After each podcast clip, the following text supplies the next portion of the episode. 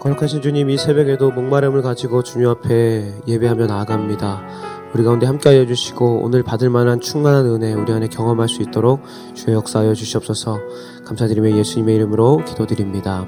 아멘. 할렐루야 새벽을 깨우셔서 하나님 앞에 나오신 성도님 한 분한 분을 주님의 이름으로 축복합니다. 오늘 말씀은 사사기 9장 16절부터 25절까지의 말씀입니다. 우리가 함께 교독하도록 하겠습니다. 제가 먼저 받들어 읽습니다. 이제 너희가 아비멜렉을 세워 왕으로 삼았으니 너희가 행한 것이 과연 진실하고 의로우냐? 이것이 여롯발과 그의 집을 선대함이냐? 이것이 그의 손이 행한 대로 그에게 보답함이냐? 우리가 아버지가 전에 죽음을 무릅쓰고 너희를 위하여 싸워 미디안의 손에서 너희를 건져냈거든. 너희가 오늘 일이나 우리 아버지의 집을 쳐서 그의 아들 70명을 한 바위에서 죽이고 그의 여종 아들 아비멜렉이 너희 형제가 된다고 그를 세워 세겜 아들 세겜 사람들을 위해 왕으로 삼았도다. 만일 너희가 오늘 여룻바알과 그의 집을 대접한 것이 진실하고 의로운 일이면 너희가 아비멜렉으로 말미암아 기뻐할 것이요 아비멜렉도 너희로 말미암아 기뻐하려니와 그렇지 아니하면 아벨렉에게서 불이 나와서 세겜 사람들과 밀로의 집을 살을 것이요 세겜 사람들과 밀로의 집에서도 불이 나와 아비멜렉을 살을 것이니라 하고 요담이 그의 형제 아비멜렉 앞에서 도망하여 피해 브엘로 가서 거기에서 거주하니라. 아비멜렉이 이스라엘을 다스린 지 3년에 하나님이 아비멜렉과 세겜 사람들 사이에 악한 영을 보내심에 세겜 사람들이 아비멜렉을 배반하였으니 이는 여룻바알의 아들 70명에게 저지른 포악한 일을 갚되 그들을 죽여 피 흘린 죄를 그들의 형제 아비멜렉과 아비멜렉의 손을 도와 그의 형제들을 죽이게 한 세겜 사람들에게로 돌아가게 하심이라. 세겜 사람들이 산들의 꼭대기에 사람을 매복시켜 아비멜렉을 엿보게 하고 그 길로 지나가는 모든 자를 다 강탈하게 하니 어떤 사람이 그것을 아비멜렉에게 알리니라. 배신당한 아비멜렉이라는 제목으로 함께 말씀을 전하도록 하겠습니다. 어제 우리는 기도원의 죽음 후에 이스라엘에 불어닥친 어떤 피비린내 나는 정치적인 혼란기를 본문 가운데서 볼 수 있었습니다. 오늘의 말씀도 그 상황의 연장선 안에서 말씀이 이해되어지며 진행되는 것을 볼 수 있습니다. 이 모든 일의 시작은 바로 아비멜렉으로부터 시작됩니다. 아비멜렉은 본초의 자식이 아닌 첩의 자식으로서 왕의 자리에 올라가게 됩니다. 근데 이 말씀 전체 내용에서 포커스는 그가 본초의 자식이거나 첩의 자식이거나 말하는 것이 아니라 70명이나 되는 자녀를 낳은 것. 기도원이 70명이나 되는 자녀를 낳은 것. 나아가 첩을 얻어서 더 많은 자녀를 가져서 하나님의 말씀을 순종하지 않는 그 기도원 가문의 몰락을 볼 수 있는 것에 먼저 초점이 맞춰집니다. 그리고 또 왕이라는 이름만을 달았을 뿐이지 이미 왕이었던 기도원의 이후에 하나님의 통치하시는 그 하나님께서 통치하시는 신정 국가 안에서 자신이 왕이 되고자 하는 사람들이 나타난 것, 그런 사람이 나타난 것에 대한 것에 대해서도 포커스가 맞춰지는 것을 볼 수 있습니다. 그가 바로 아비멜렉입니다. 어제도 말씀 가운데 다루었지만 이 아비멜렉이라는 이름이 참 재미있는 이름입니다. 그의 이름의 뜻이 바로 나의 아버지는 하나님이시다라는 뜻입니다. 그 이름을 누가 지어 주었을까요? 바로 기도원이 주어 주었을 것입니다. 그런데 그가 그 이름을 지어 주었을 때의 그 의도는 왕은 내가 아니야. 내가 왕이 아니라 내 하나님 아버지께서 왕이시다라는 의도로 그에게 그 이름을 지어 주었을 것입니다. 근데 아이러니하게도 아비멜렉은 기도원이 그 이름만 왕이 아니었을 뿐이지 왕처럼 살아간 것을 보고 자신이 그 왕, 왕되는 삶을 살아가기로 결정하는 것을 볼 수 있습니다. 내 아버지가 왕이야. 내 아버지 기도원이 왕이기 때문에 나는 수단과 방법을 가리지 않고 왕이 될 거야 하는 식의 생각으로 그런 사고방식으로 그의 삶을 살아갔다라는 것입니다. 그런데 이러한 혼란기 가운데 그런 왕이 나타나고 많은 사람들이 죽어나가는 가운데 유일하게 살아남은 기도원의 자녀 요람은 아비멜렉을 왕으로 만든 그 세겜 사람들에게 어, 선포하면서 그들을 책망하며 그들에게 저주의 말씀을 어, 선포하는 것을 오늘 우리는 말씀 가운데 볼 수 있습니다. 함께 우리 16절에서 17, 18절의 말씀을 읽도록 하겠습니다. 이제 너희가 아비멜렉을 세워 왕으로 삼았으니 너희가 행한 것이 과연 진실하고 의로우냐? 이것이 여룻발과 그의 집을 선대함이냐? 이것이 그의 손이 행한 대로 그에게 보답함이냐?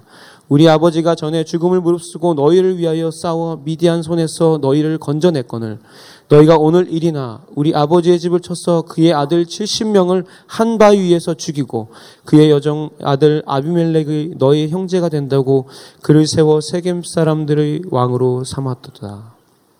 요람은 이렇게 얘기합니다. 아비멜렉을 왕으로 삼은 것이 진실하고 의로운 일이냐라고 그들에게 묻습니다. 너의 행동이 너무나도 악하다라는 것이죠. 그런데 이 이야기를 듣는 세겜 사람들, 진실하고 의로운 것이냐라고 묻는 것을 듣는 세겜 사람들은 이 말씀을 들었을 때에 이 말씀이 어떤 성경 구절 가운데 근거한 것인지 알고 있었을 것입니다. 그들은 이 말씀을 이미 알고 있었습니다. 함께 여호수아서 24장 14절 말씀을 읽도록 하겠습니다. 그러므로 이제는 여호와를 경외하며 온전함과 진실함으로 그를 섬기라. 너희 조상들이 강 저쪽과 애굽에서 섬기던 신들을 치워버리고 여호와만 섬기라. 여호수아서 말씀에서는 그 여호수아가 마지막으로 유언을 하는 어, 장면을 볼 수 있습니다. 근데 여호수아가 그 마지막으로 유언을 하는 그 장소가 어느 장소냐면 바로 세겜입니다. 세겜 사람들은 여호수아의 말씀을 그래서 더 잘 알고 마음에 새길 수 있었을 것입니다. 여호수아의 말씀에서 보면 이렇게 얘기합니다. 온전함과 진실함으로 하나님을 섬기라라고 말씀 가운데 보면 알 수 있습니다. 근데 여기서 말하는 이 온전함과 진실함은 오늘 말씀 가운데서 요람이 말한 진실함과 의로움으로 했느냐라는 이 말과 동일한 말입니다. 이 말씀은 세겜 사람들의 마음 가운데 이미 기억되어지고 어, 각인되어져 있었을 것입니다. 그래서 그들이 이 말씀을 들었을 때에 그들의 마음을 꽝 울리고 그들의 뒤통수를 꽝 때릴 수 있는 그런 그들의 치부를 드러낸 말씀이었던 것입니다. 세겜 사람들은 그들이 살고 있는 장소가 가나안 정복 전쟁의 베이스 캠프 같은 어떤 근거지였고 그 정복 전쟁 후에는 도피성으로서 그 신성한 의무를 감당하는 하나님을 섬기는 레위인들이 거하는 것이었음에도 불구하고 그리고 여호수아가 그 유언을 했던 장소였음에도 불구하고 하나님을 떠나서 그 신실함과 의로움을 잃어버리고 우상 숭배 가운데 극악무도한 행동을 하는 안타까운 백성이 되어져 버린 것입니다. 사랑하는 성도 여러분, 우리가 이 말씀을 통해서 배울 수 있는 교훈은 무엇일까요? 오늘 본문에서는 왕을 세운 것에 대해서 직접적으로 비판하지 않습니다. 그것이 아니라 너희가 왕을 세우기까지 과정 가운데 너희가 행한 행동, 그 너희들의 삶이 과연 진실하고 의로운 삶이냐라고 묻는 것입니다. 리더를 세우는 과정 가운데 너희는 어떻게 살아갔느냐라고 묻고 있는 것입니다. 많은 사람들이 가지고 있는 어, 생각 가운데 리더를 세우는 과정 가운데 가지고 있는 생각 가운데 하나는 우리가 어떤 리더를 세우고 나서 그 결과가 좋지 않을 때에 힘들 때에 우리는 그 모든 책임을 그 리더에게 돌리고 그가 잘못했다라고 이야기합니다.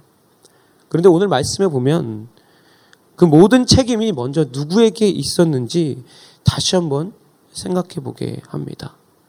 그 리더를 만들어준 한 사람 한 사람이 어떤 삶을 살아가는가 그것이 얼마나 중요한지 우리 가운데 어, 깨닫게 하는 것이지요. 그들의 삶 안에서 하나님을 경외하며 살며 진실하며 의로운 삶을 사는 것이 공동체 안에서 얼마, 얼마나 중요한 것인지. 그리고 그런 공동체 가운데 자연스럽게 올바른 지도자가 나올 수 있는지 우리는 알 수 있습니다. 오늘 세겜 사람들과 같이 바알 세부를 섬기면서 온갖 악행과 음행을 하고 있는 그들에게는 아비멜렉 같은 왕이 나올 수밖에 없는 것입니다. 우리는 우리의 삶 각 자리에서 어, 공동체의 대표자를 어, 뽑습니다. 어떤 때는 나라의 대표자, 어떤 때는 지역의 대표자, 그리고 직장의 대표자, 그리고 우리가 속한 어떤 어, 그 모임의 리더를 우리는 뽑습니다. 여러분 그러한 자리에 있을 때에 우리가 여러분이 그런 뽑는 자리에 있을 때에 먼저 생각하시기 바랍니다. 나는 내가 속한 공동체 리더를 뽑을 만한 삶을 살아가고 있는 사람인가? 다시 한번 생각하시기 바랍니다. 여러분, 나 자신부터 요 앞에 진실함과 의로움으로 그 삶을 살아가고 그리고 그러한 사람들이 그 공동체 안에 한 사람, 두 사람, 세 사람 많아진다면 그 공동체는 변화될 것입니다. 그 지역은 변화될 것입니다. 그 나라는 변화될 것입니다. 그리고 그곳에는 하나님을 경외하는 리더가 서게 될 것입니다. 먼저 나 자신을 바라보면서 진실함과 의로움으로 살아내시는 여러분 되시기를 주님의 이름으로 간절히 축복합니다. 이제 말씀에서는 요람이 세겜 족속의 그들의 그 악행에 대한 저주의 말씀을 쏟아내는 것을 볼 수 있습니다. 함께 19절에서 21절의 말씀을 읽도록 하겠습니다. 만일 너희가 오늘 여룻바알과 그의 집을 대접한 것이 진실하고 의로운 일이면 너희가 아비멜렉으로 말미암아 기뻐할 것이요 아비멜렉도 너희로 말미암아 기뻐하려니와 그렇지 아니하면 아비멜렉에게서 불이 나와서 세겜 사람들과 밀로의 집을 살을 것이요 세겜 사람들과 밀로의 집에서도 불이 나와서 아비멜렉을 살을 것이니라 하고 요람이 그의 형제 아비멜렉 앞에서 도망하여 피해서 불로 가서 거기에 거주하니라. 말씀을 보면 참 이 요람이라는 사람이 세겜 사람들에게 참 인상 깊게 각인되도록 오늘의 말씀을 선포하는 것을 볼 수 있습니다. 앞서 말씀드린 것처럼 여호수아의 말씀을 인용한 것과 같이 오늘 이 저주의 말씀을 쏟아내는 장소도 아주 의미 있는 장소였습니다. 바로 여호수아서 말씀에서 축복과 저주의 말씀을 선포했던 그리심산과 에발산의 장소와 연관이 되어집니다. 여호수아서에는 어, 그리심산에서 축복의 말씀이 선포되어집니다. 그런데 오늘 그는 그리심산에서 저주의 말씀을 선포하고 있는 것입니다. 다시 말하면 너에게 이미 그 모든 축복은 사라졌다. 저주가 너희에게 임할 것인데 그 이유는 두말할 것 없이 너희의 잘못이다라고 말하고 있는 것입니다. 그 저주의 말씀의 결론은 이것이지요. 너희가 악한 왕을 세웠으니 그 악한 왕이 너희가 거주하는 곳, 너희가 섬기는 모든 온갖 더러운 우상이 있는 그 모든 것을 불로 살을 것이고 너희도 똑같이 그 악한 왕 아비멜렉에게 행할 것이다라고 이야기하고 있는 것입니다. 잘못된 선택을 통한 결과는 너희가 모두 다 죽을 것이다라고 담대하게 이야기하고 있는 것입니다. 이러한 모습은 하나님을 떠나서 그 악한 행위를 일삼는 자들의 결과는 어떨 것이다라고 이미 신명기서에서 말씀하고 있습니다. 우리가 함께 신명기 28장 20절 말씀을 읽도록 하겠습니다. 내가 악을 행하여 그를 잊음으로 내 손으로 하는 모든 일에 여호와께서 저주와 혼란과 책망을 내리사 망하며 속히 파멸하게 하실 것이며 이런 파멸의 안타까운 결과가 이미 세겜 사람들과 아비멜렉의 앞에 기다리고 있는 것을 우리는 보게 됩니다. 근데 우리가 여기서 한 가지 더 눈여겨 보기 원합니다. 이 말을 하고 나서 요람이 어떤 행동을 취했느냐 하는 것입니다. 여러분, 요람은 상황적으로 보면은 이미 기도원에 남아 있는 유일한 정실의 자녀였습니다. 그 이야기는 뭐냐면 그가 또 하나의 정치적인 세력으로 등극할 수 있었다라는 것입니다. 근데 말씀을 보면 그는 그 아비멜렉의 폭과에 맞서서 싸울 마음이 없었습니다. 오히려 두려웠던 것 같습니다. 영어 성경에도 보면 그가 그 형제 아비멜렉이 두려워서 도망하였다라고 이야기합니다. 근데 여기서 말하는 두려움이란 우리가 생각하는 그런 두려움과는 조금 더 다른 것 같습니다. 그가 진정 두려워했다면 이 그리짐산에 오르지도 않았을 것입니다. 그저 그의 삶을 숨기고 조용히 저 먼 곳으로 도망가서 그저 그의 삶을 살아갔을 것입니다. 그가 두려워서 피한 것은 비겁하거나 어떤 목숨을 연명하기 위한 것이 아니었습니다. 그것을 잘 알 수 있는 것이 무엇이냐면 그는 두려워했지만 부엘로 가서 거기에서 거주했다라는 말을 통해서 우리는 그것을 알 수 있습니다. 여러분 부엘이 어떤 장소일까요? 부엘의 뜻은 우물을 의미합니다. 그리고 많은 학자들은 이 부엘이 기드온의 고향인 오브라 근처에 있는 세겜 북쪽에 있는 성이라고 이야기합니다. 그가 그곳에서 거주했다라는 것이죠. 성도 여러분, 우리는 오늘 어떤 멸망하는 사람들의 모습을 보는 것보다 요람의 모습을 좀 더 집중해서 보기 원합니다. 그는 불의를 보고 그것에 대해서 경고합니다. 그리고 그 가운데 하나님의 말씀을 선포합니다. 그리고 그 다음 반응은 그가 나아가서 악한 자들과 싸운 것이 아니라 그냥 자신의 삶을 살아갔다라는 것입니다. 잠잠히 살아갔다라는 것입니다.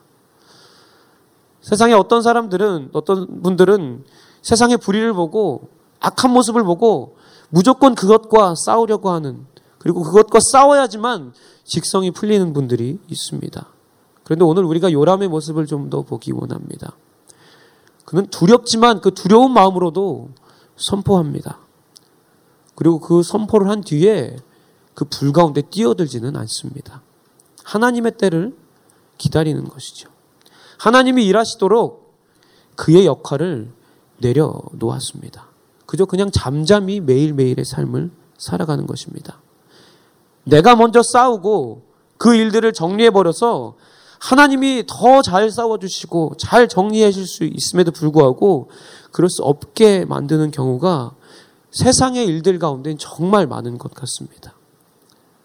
어떤 때는 세상 사람들이 우리가 잠잠히 있는 것을 보고도 볼 때 우리에게 이렇게 이야기할 때도 있습니다. 너희들은 비겁자다라고 얘기하고 겁쟁이라고 얘기할 때도 있습니다. 근데 우리가 여러분 잘 기억하고 잘 들으셔야 됩니다. 무섭거나 두려워서 피하는 것이 아닙니다. 우리는 마땅히 거룩과 공의를 우리의 입술로 외쳐야 합니다. 그리고 그 거룩한 삶을 살아야 합니다. 그런데 그 이후의 행동에 대해서는 우리가 좀 더 신중하고 하나님의 때를 바라봐야 한다라는 것입니다. 하나님께서는 우리를 통해서 일하실 수도 있지만 하나님 자신께서 그 모든 상황을 정리하실 수 있는 분이십니다.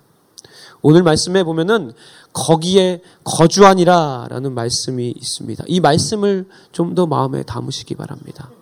매일매일의 삶을 두렵고 떨리는 마음으로 살아내시는 것입니다. 그때 하나님께서는 세상의 불의와 폭력 가운데 그 하나님의 일들을 이루시고 역사하실 수 있을 것입니다.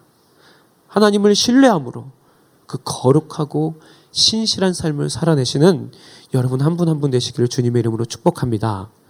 이제 말씀에서는 하나님께서 조금씩 일하는 모습들을 우리는 볼 수 있습니다. 함께 22절에서 25절 말씀을 읽도록 하겠습니다.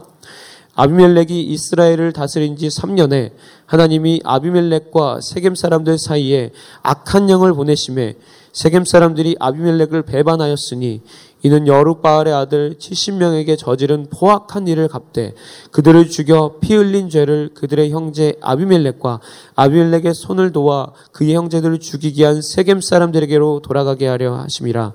세겜 사람들이 산들의 꼭대기에 사람을 매복시켜 아비멜렉을 엿보게 하고 그 길로 지나는 모든 자를 다 강탈하게 하닌 어떤 사람이 그것을 아비멜렉에게 알리니라 아비멜렉이 다스린 지 3년이 지났다라고 이야기합니다. 이 이야기는 사사들의 이야기 말미에 나오는 그 후에 몇 년 동안 평안했더라라는 말씀과 구조상 정확하게 대조되는 것을 볼 수 있습니다. 다시 말하면 이 3년의 기간이 평안하지 않고 지옥과 같은 시간이었음을 의미합니다. 힘들고 어려운 시간 가운데 하나님께서는 아비멜렉과 세겜 사람들에게 악한 영을 보내셨다라고 말씀은 이야기합니다. 근데 이 말씀의 해석을 악한 영을 보내신 것으로 해석하기보다는 하나님께서 그들 가운데 악한 영의 역사를 그냥 놓아두신 것, 방임하신 것으로 해석하신 것이 더 자연스러울 것 같습니다.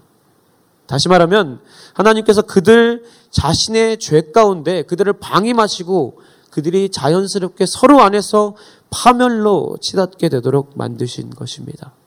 이런 말씀은 신약의 말씀에서 우리는 확인할 수 있습니다. 함께 로마서 1장 24절 말씀을 읽도록 하겠습니다. 그러므로 하나님께서 그들을 마음의 정욕대로 더러움에 버려두사 그들의 몸을 서로 욕되게 하셨으니 하나님의 심판의 방법 중 하나는 그대로 내버려 두시는 것입니다. 바로 이들에게 그러한 심판이 임했습니다. 지금 아비멜렉과 세겜 사람들 안에는 무언가 서로 안에 확실한 것이 하나도 없었습니다. 그들은 그들의 거래는 각자의 이익을 따라서 시작되었고 그리고 금전으로 인하여서 아주 가볍고 저급한 신뢰를 기반으로 한 관계였습니다. 그들 안에는 불신과 상처와 불확실함의 그 불안 요소가 계속해서 남아 있었습니다. 말씀에서는 그것이 바로 그들의 행한 일의 결과로서 그대로 나타나고 그 나타난 것이 죄로 그들이 받을 것이다 라고 이야기합니다. 이사야 말씀에 보면 동일한 말씀으로 악인들의 결말을 이야기하는 것을 볼 수 있습니다. 함께 이사야서 3장 11절 말씀 읽도록 하겠습니다. 악인에게는 화가 있으리니 이는 그의 손으로 행한 대로 그가 보응을 받을 것임이니라. 참 재미있는 것은 그 누구도 나서지 않았는데 그들을 서로 자멸하고 있는 것을 볼 수 있습니다. 사람의 어떤과 관계없이 관계없이 하나님께서 하나님의 역사를 어, 이루어가고 계신 것입니다. 그렇다면 우리는 여기서 무엇을 보아야 할까요? 우리가 여기서 보아야 할 것은 하나님을 믿으며 경외하는 자들과 하나님을 경외하지 않고 그저 자신의 멋대로 살아가는 사람들의 차이가 무엇이냐라는 것을 우리가 좀 봐야 할 것입니다. 그들의 차이점은 무엇냐면 그들의 삶 안에 역사하고 있게 되는 역사하는 그 모든 불안 요소 가운데 하나님께서 간섭하시고 간섭하시지 않으시고의 차이가 있다라는 것입니다. 오늘 아비멜렉과 세겜 사람들은 조금씩 분열의 기미를 보입니다. 내일 말씀에서는 그것이 더 커져갈 것입니다. 그들의 죄에 대한 결과에 이르게 되는 것이죠. 하지만 하나님을 믿고 하나님을 경외하는 자들의 삶에는 하나님께서 간섭하십니다. 하나님께서 역사하십니다. 우리는 주변에 많은 성도님들의 간증을 통해서 하나님께서 우리의 삶 안에 역사하시는 그 간증들을 많이 듣습니다. 하나님께서 나의 삶 가운데, 나의 사업 가운데 길을 열어 주셨습니다. 하나님께서 좋은 만남을 허락하셨습니다. 하나님께서 좋은 결과에 이르게 하셨습니다. 또는 그 결과가 좋지 않았더라도 하나님께서는 내 삶 안에 이것을 깨닫게 하셨습니다. 라고 그리고 새롭게 하셨습니다. 라는 고백들을 우리는 많이 듣습니다. 사랑하는 성도 여러분, 우리가 하나님을 믿지 않는, 경외하지 않는 사람들과 다른 점이 무엇이냐면 하나님은 우리들의 삶 가운데 간섭하고 계시다라는 것입니다. 믿으십니까? 우리의 삶 안에 간섭하시며 우리를 버려두지 않으시며 역사하시며 함께 하신다라는 것입니다. 여러분 그것을 믿으시는 여러분 되시기를 그것에 대해서 감사하는 여러분 되시기를 주님의 이름으로 축복합니다.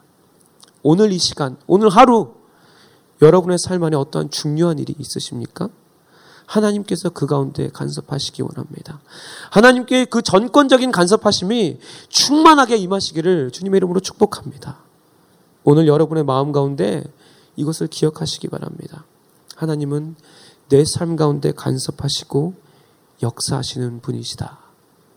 여러분 그것을 믿으며 나아가실 때에 하나님께서는 우리를 절대 버려두지 않으시고 여러분의 삶 가운데 충만한 은혜와 함께 하심으로 여러분을 떠나지 않을 것입니다.